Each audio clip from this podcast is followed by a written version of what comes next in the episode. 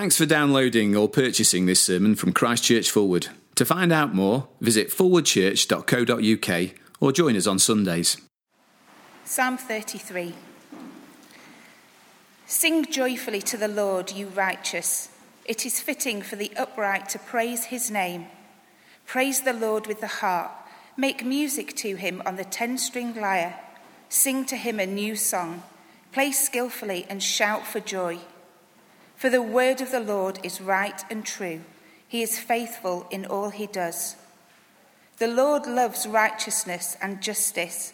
The earth is full of his unfailing love. By the word of the Lord were the heavens made, their starry host by the breath of his mouth. He gathers the waters of the sea into jars, he puts the deep into storehouses. Let all the earth fear the Lord let all people of the world revere him. For he spoke, and it came to be. He commanded, and it stood firm.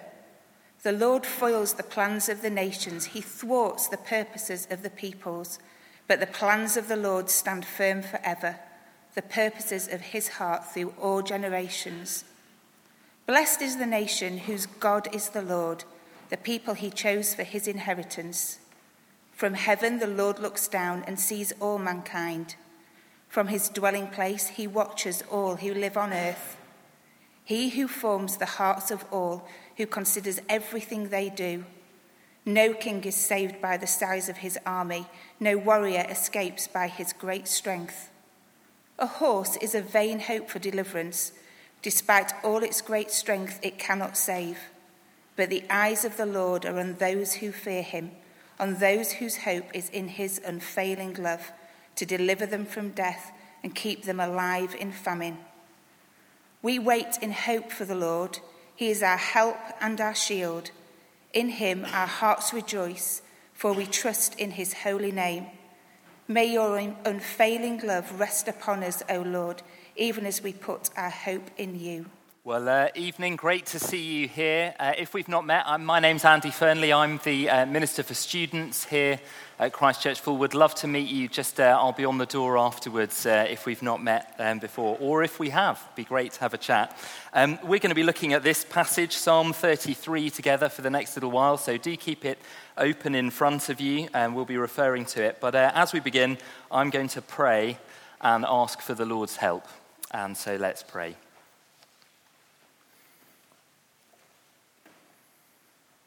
Our Lord God, we thank you that you are a speaking God who has powerfully and wonderfully made yourself known in the person of your Son and in the word about him in the Bible. We pray this evening you'd help us to understand your words to us, to see more of Jesus, and to believe and to be full of joy in his name. Amen. Uh, well, I want to uh, ask you a question this evening, and, um, and I'm sorry because it feels like a very sort of un British question to ask, but I'm just going to ask it anyway. And the question is this How are you feeling this evening? Is that a bit touchy feely for you? How are you feeling this evening? How, uh, how's your summer working out? How is your heart this summer? Uh, I know this week I've spoken to uh, people whose summer has been um, just, just full of delight. Imagine um, sailing in a yacht on the Mediterranean. Could be better than that. Happy, easy to be happy when you've been doing that. I've uh, spoken to someone this week who's had a big promotion at work, and someone else who got the sort of five A stars that they were gunning for. I didn't even know you could do that many A levels, but there you are. And it's easy to have a smile on your face if that's the sort of summer that you're having. I've also spoken to uh, someone this week who was um, visibly pale and I think probably sweating at the thought of um, getting his A level results the next day.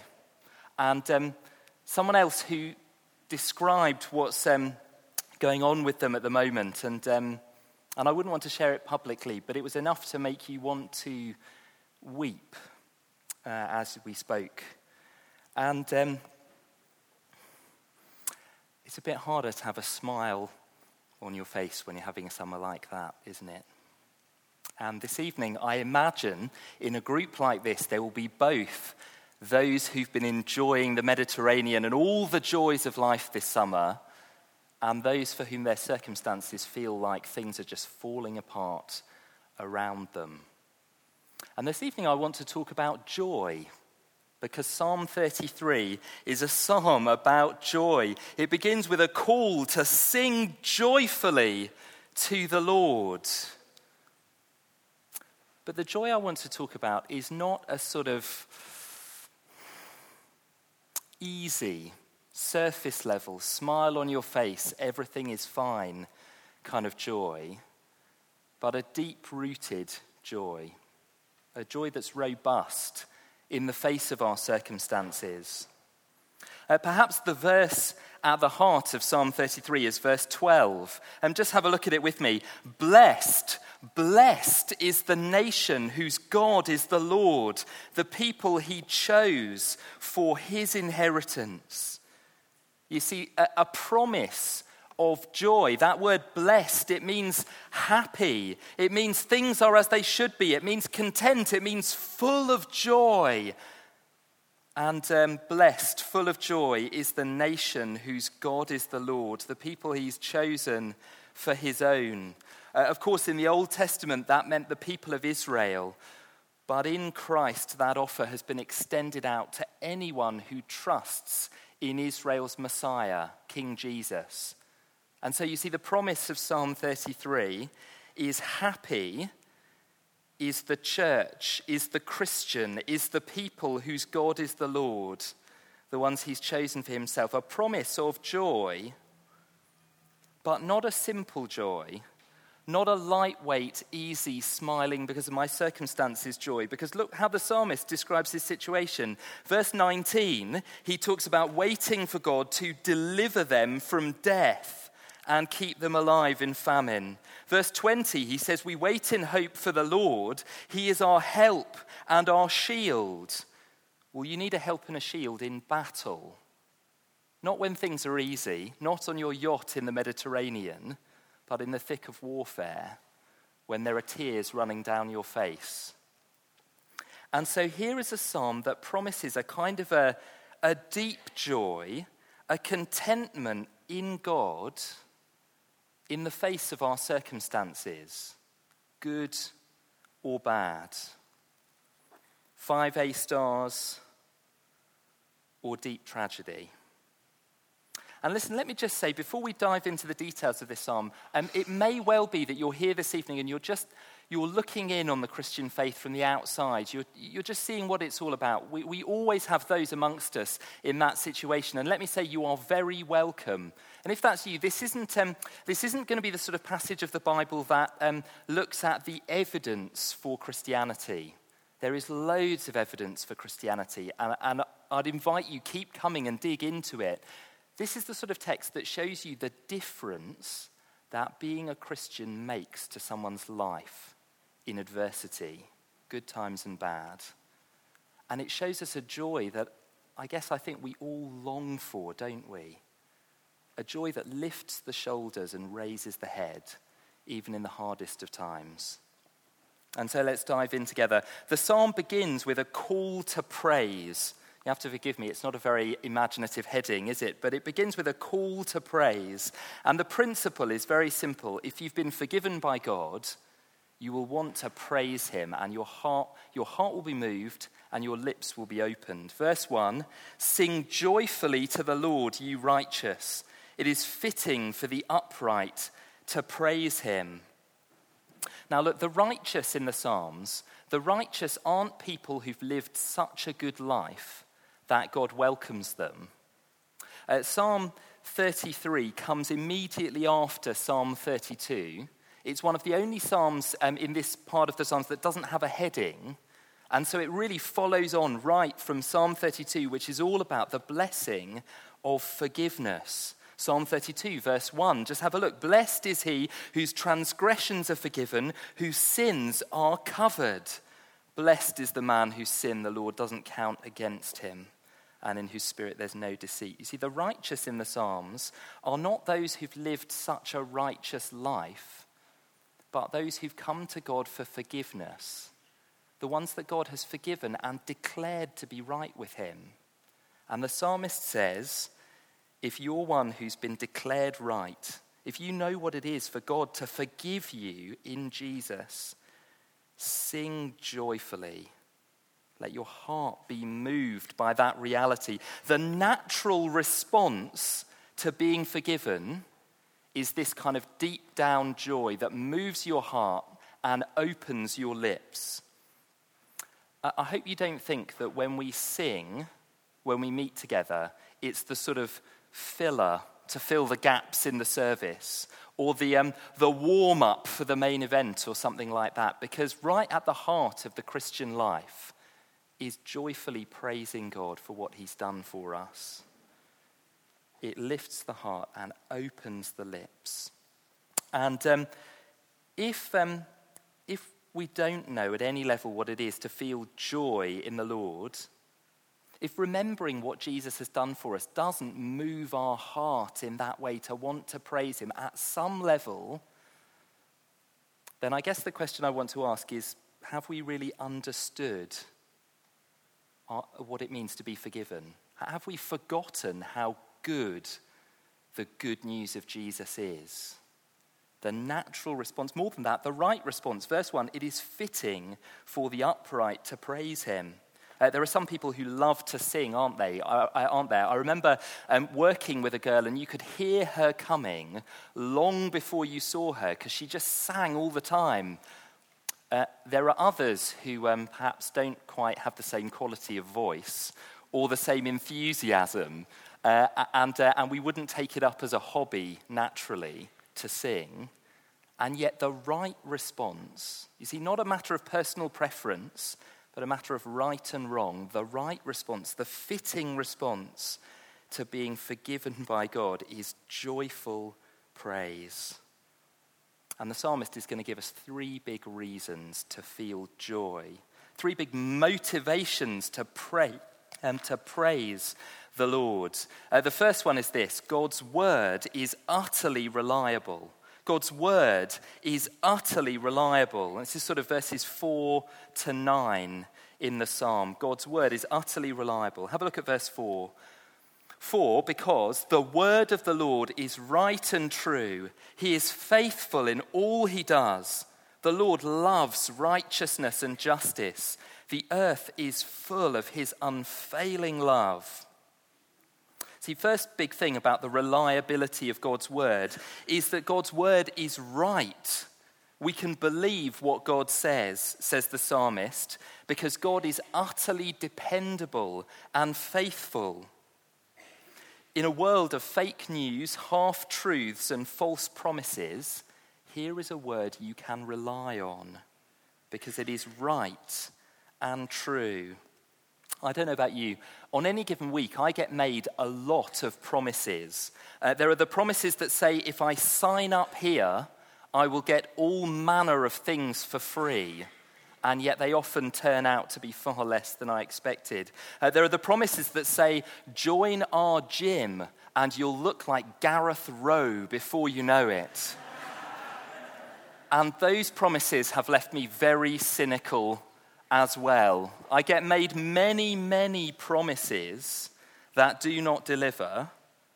And yet, here is a God who, when he speaks, when he promises to forgive you, when he says, I will be with you, I will never leave you or forsake you, when he says that, he will bring you to a new heavens and a new earth where you can enjoy him forever and there will be no more pain or suffering or tears anymore. He is faithful and reliable. Here is a God who is right and true. He loves, verse 5, righteousness and justice. Even though we let him down, he will never let us down. But of course, it's one thing to be faithful. But if I can't put my promises into practice, then my character's not worth very much at all, is it? It's hopeless. And so look too with the psalmist at how powerful and effective God's word is. Verse 6 By the word of the Lord were the heavens made, their starry host by the breath of his mouth. He gathers the waters of the sea into jars, he puts the deep into storehouses. Again, verse 9 For he spoke, and it came to be, he commanded, and it stood firm. Now, I wonder how effective your word is. Uh, as the father of two preschoolers, let me tell you that I am struck regularly by how ineffective and weak my word is. The word that says, Stop, come here, have you washed your hands? The, the word that says, Put your brother down, he's not a toy, his legs do not bend that way, surprisingly ineffective. The most powerful um, people in our country, the most powerful politicians who promise us what is it at the moment? A clean Brexit, a soft Brexit, a lumpy, bumpy Brexit, and they cannot deliver. In, uh, lacking in power and ineffective as our words so often are, and look at the words of God. By the word of the Lord were the heavens made, the starry hosts by the breath of his mouth.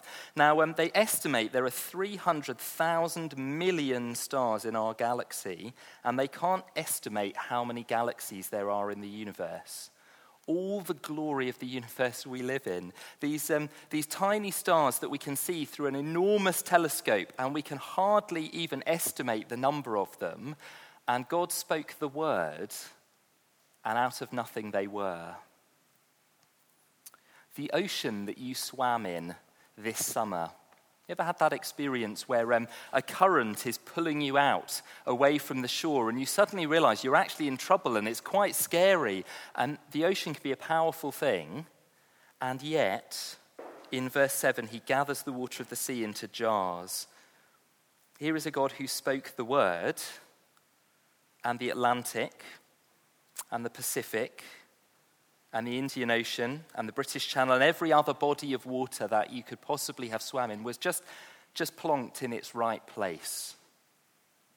The power of his word. That verse 9, he spoke and it came to be. There was nothing, God spoke, and there was everything.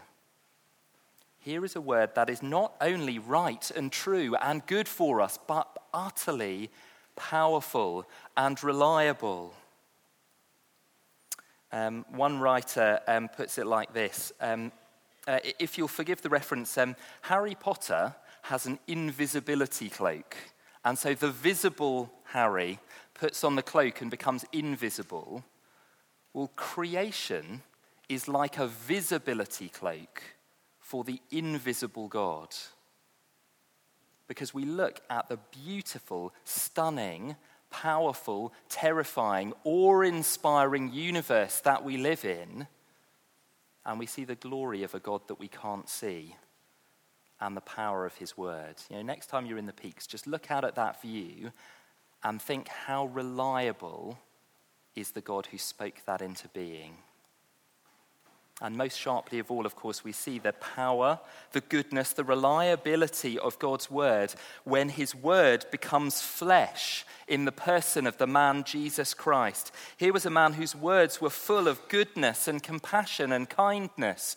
I was, um, I was just reading yesterday about the woman who'd had an illness for 12 years, and again, just with a word from Jesus, she's healed the compassion and the goodness of this man that he cared for the very least and the very weakest, and yet power and authority. He calms a storm with a word because, well, he put those waters in the place in the first place. And of course, he has power and authority. And here is a word that you can trust. And so the only right response, verse 8 let all the earth fear the Lord let all the people of the world revere him. That word fear, it doesn't mean to be terrified, to be fearful. Uh, one of the commentators puts it like this it's an appropriate attitude of absolute dependence on God.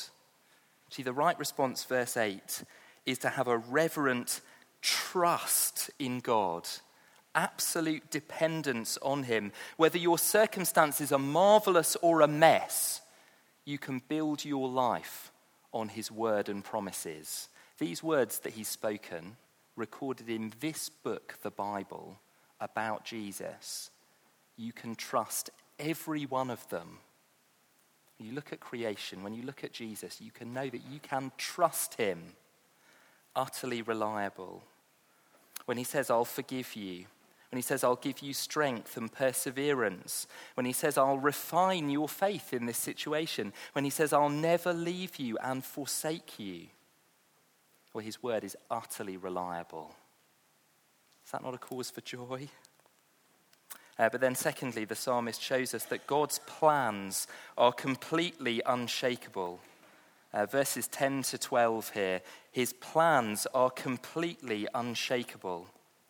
Verse 10 The Lord foils the plans of the nations, he thwarts the purposes of the peoples. But the plans of the Lord stand firm forever, the purposes of his heart through all generations. And there's a little compare and contrast in these verses. Uh, on the one hand, uh, we make plans, but there are no guarantees that they'll come to pass. Uh, we plan to meet some relatives on Easter Monday in the Peak District. And if you live in this area and you're around at Easter, uh, you will know that there was um, more than a little snow on Easter Monday, and our plans were completely cancelled because of the weather. And yet, God's plans, well, they always come to pass.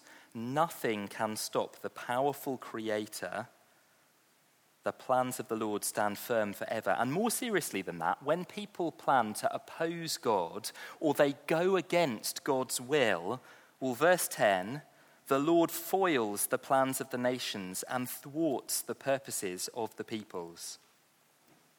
Now, hang on. This is the sort of verse that you read and you think, really? Is that really true? The Lord foils the plans of the nations. Those who oppose him, he thwarts. Uh, I mean, don't we see people opposing God and getting away with it all the time? But stand back with me for a moment. Consider the bigger picture. 50 years ago, sociologists were predicting the end of religion within a generation. And today, there are more than 2 billion Christians, more Christians than there have ever been in history. Uh, if you look at the, um, the history of the world and the history of the church. Again and again, there have been rulers who've tried to stamp out the Christian faith. There have been persecutions that have come and gone, but again and again, they come and they go. It was um, Nietzsche who said that God is dead. But in reality, Nietzsche is dead and God is alive and well. Behind all of this, the sovereign God working for his glory and the good of his people. If, if God chooses a people, if he promises to forgive them in Christ, if he promises to grow them in holiness, to keep them going with him, to refine their faith even when things are hard, and to bring them to a new heavens and a new earth, nothing can stop him in that plan. And we need the confidence of Psalm 33, don't we? Because um, uh, perhaps we look at our nation and we see a nation that is getting harder to the gospel in some ways. It feels like our, um, our public um, discourse is getting further and further away from Christian teaching. And maybe as Christians, we feel um, like we stand out more and more in the places that we work. And it can feel harder and harder to live as a Christian. And we need to remember that the plans of the Lord stand firm forever. Nothing will prevent the purposes of God's heart coming about. Maybe we look at our personal lives and we feel overwhelmed by pain or grief, overwhelmed by the battle with our own sin. We ask ourselves, can I really keep going? Can I keep battling on? God has promised to keep everyone that is His and to bring us into that new creation. And the plans of the Lord stand firm forever. Keep trusting Him, keep walking with Him, keep going. And then finally, we see that God's eyes are especially on His people. This is verses 13 to 19. God's eyes are especially on His people. Uh, notice that God sees everything according to the psalmist. Verse 13 From heaven the Lord looks down and sees all mankind. From his dwelling place he watches all who live on earth. He forms the hearts of all who considers everything they do. Did you notice the alls and the everys? He sees all mankind. He watches all who live on earth. He forms the hearts of all and considers everything they do. Now, it's a big thought, this, isn't it? Just pause and think with me for a moment. Um, can you remember back in school? Now, the, um, uh, the naughty kids traditionally sit on the back row. So, um, hi back there. Hello. Um, but um, the smart naughty kids sit in the teacher's blind spot, just where the youth group are down here. And um, as you go through life, this principle does continue. So, students will know that in lectures, the front row is a much more reliable place to sleep than the back row, because that's the lecturer's blind spot. And church staff members can talk afterwards about where the vicar's blind spot are, is in staff meetings. Um, but the Lord has no blind spots. He sees everything, the one who made every part of you inside and out, he knows everything about you inside and out. Everything that I do and think and feel, he knows. Everything that's been done to you, he knows. And every suffering that you face, he knows. And the remarkable news of the Christian gospel is that in verse 18, he offers unfailing love to people that he knows everything about. A God with no blind spots, who knows every failing in your life, stepped down into history in the person of Jesus Christ, and in his unfailing love, lived the perfect life you couldn't live died the death that you deserve in your place, bore the right punishment of God for you, so that you could be forgiven and welcomed by a God who offers you eternity with him as part of his family. Unfailing love to people that he knows, inside and out a remarkable, a joyful thing. And of course, the, um, the foolish reality is that we put our trust, we look for joy in all sorts of other things. Uh, verse 16 No king is saved by the size of his army, no warrior escapes by his great strength. A horse is a vain hope for deliverance. Despite all its great strength, it cannot save. We look to all these strong and impressive looking things to give us security and safety and joy in life. Now, I say to myself, if I could just get um, a bit more money, or a bit more respect, or if I could find that relationship that I'm looking for, or hold on to the one that I've got, if I could just get the five A stars, or the good university degree, or whatever it is, then I will know joy and it will be secure. But of course, none of those things can deliver, none of them can insulate us from suffering and hardship in life. None of them can protect us from the diagnosis, from the day of weeping, from the day when we face death. But verse 18 the eyes of the Lord are on those who fear him, on those whose hope is in his unfailing love to deliver them from death. We're right to look for security. We're right to want joy. But we need to look for it in the right place. When God promises to forgive us, when He promises to keep us, to bring us to a new heavens and a new earth, even through and in spite of our suffering, He does not blink in keeping that promise. His eyes are on us, He cares for us. We are deeply loved. And in trusting Him, we find a solid joy that our circumstances can't take away.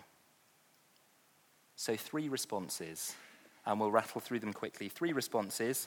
Uh, wait for the Lord. Verse 20 We wait in hope for the Lord. He is our help and our shield. Do you see, because we believe that God's word is utterly reliable, we can wait for him to keep his promises.